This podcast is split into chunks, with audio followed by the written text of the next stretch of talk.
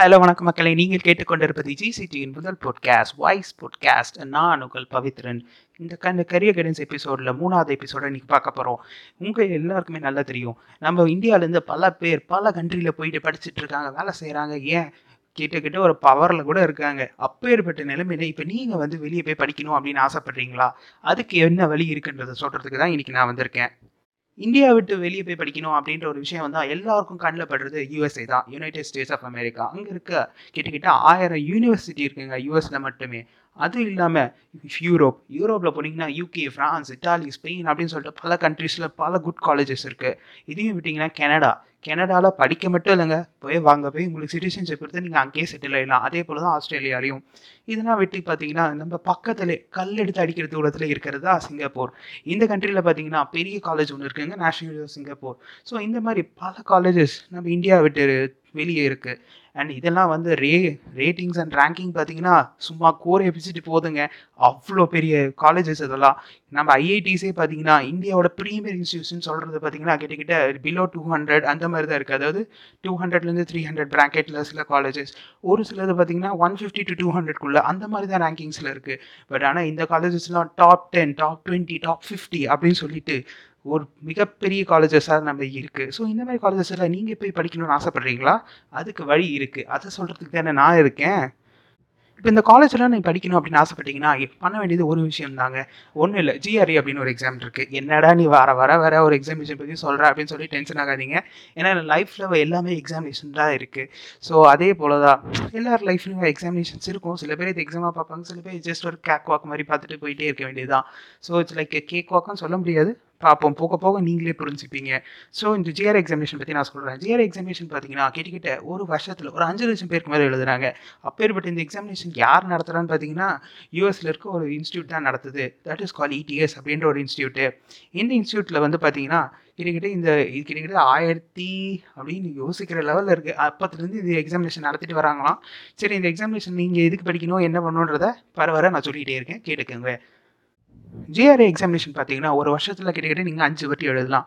அதுவும் இல்லாமல் உங்களோட எந்த டேட்டில் நான் போய் எக்ஸாம் எழுதணுன்றத கூட நீங்களே வந்து டிசைட் பண்ணலாம். இது computer and pen paper test அதாவது ஆன்லைனும் எழுதலாம் ஆஃப்லைன்லையும் எழுதலாம். அப்பேற்பட்ட எக்ஸாம் அண்ட் மோர் ஓவர் நீங்கள் வந்து இப்போ ரெஜிஸ்டர் பண்ண போகிறீங்க ஜிஆர் எக்ஸாமினேஷனுக்கு அப்படின்னா ஒரு டூ மந்த்ஸ் பிஃபோரே ரெஜிஸ்டர் பண்ணணும். இப்போ நான் வந்து ஃபார் எக்ஸாம்பிள் ஏப்ரல் எழுத போகிறேன் அப்படின்னா நீங்கள் ரெண்டு மாதத்துக்கு முன்னாடியே ஒரு ஜனவரி பிப்ரவரி அந்த டைம்லேயே வந்து நீங்கள் ரெஜிஸ்டர் பண்ணியிருக்கணும்.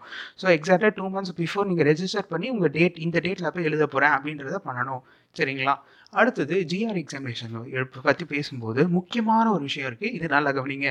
அதாவது ஜிஆர்இயில் ரெண்டு விதமான டெஸ்ட் இருக்குது ஒன்று வந்து சப்ஜெக்ட் டெஸ்ட் இன்னொன்று ஜென்ரல் டெஸ்ட் சப்ஜெக்ட் டெஸ்ட் யார் யாரில் எழுதுவாங்க அப்படின்னு பார்த்தீங்கன்னா ஃபிசிக்ஸு கெமிஸ்ட்ரி அந்த மாதிரி மேத்தமெட்டிக்ஸ் அண்ட் சப்ஜெக்ட்ஸ் இந்த சப்ஜெக்ட்ஸ்க்கெலாம் வந்து சப்ஜெக்ட் டெஸ்ட் உண்டு. அண்ட் இது வந்து ஒரு எக்ஸ்ட்ரா வந்து எழுதுகிறாங்க யார் யார்? எம்எஸ் ஃபிசிக்ஸ் எம்எஸ் கெமிஸ்ட்ரி அந்த மாதிரி படிக்கிறவங்க இது எக்ஸ்ட்ராவாக எழுதணும். சரிங்களா? நம்மள மாதிரி இன்ஜினியரிங் ஸ்டூடெண்ட்ஸ்லாம் எது எழுதினா போதும் அப்படின்னு நினைக்கிறீங்கன்னா ஜென்ரல் டெஸ்ட் ஜென்ரல் டெஸ்ட் கிட்டக்கிட்ட ரொம்ப ஈஸி தாங்க. நீங்கள் கேட்டை பற்றிலாம் நம்ம படிச்சிருக்கோம். அதை கம்பேர் பண்ணும்போது ஜிஆர்இ ரொம்ப ஈஸி தான். எப்படி சொல்கிறேன் அப்படின்னு கேட்குறீங்களா ஆமாங்க. இதில் வந்து ரெண்டு விஷயம் தான் டெஸ்ட் பண்ண போகிறாங்க your command over the English language அந்த ரெ ரெண்டாவது விஷயம் பார்த்தீங்கன்னா மென்டல் எபிலிட்டி மென்டல் எபிலிட்டின்னு பேசும்போது verbal reasoning as well as your quantitative analysis இது ரெண்டுத்தையும் டெஸ்ட் பண்ணுவாங்க.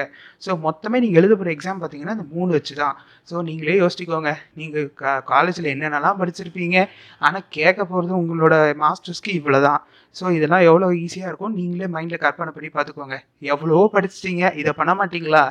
சரி நான் இந்த ஜிஆர் எக்ஸாமினேஷன் சொல்லிட்டேன். இப்போ என்ன பண்ண போகிறோம் அப்படின்னு கேட்டிங்கன்னா ஜிஆர் எக்ஸாமினேஷன் முடிச்சதுக்கப்புறம் உங்களுக்கு எம்எஸ் எம்எஸ்சி எம்எஸ்ன்றது ஒரு ஃபிசிக்ஸ் சப்ஜெக்ட் ஒரு கெமிஸ்ட் சப்ஜெக்ட் ஏதோ ஒரு சப்ஜெக்டில் மாஸ்டர் இன் சயின்ஸ் பண்ணுறது எம்எஸ் அண்ட் தென் எம்எஸ்சி வந்து யூஸ்வலாக இன்ஜினியரிங்கில் சொல்லுவாங்க. இது வந்து யூஎஸில் தான் அப்ளிகபிள் நான் சொல்கிறது எல்லாமே.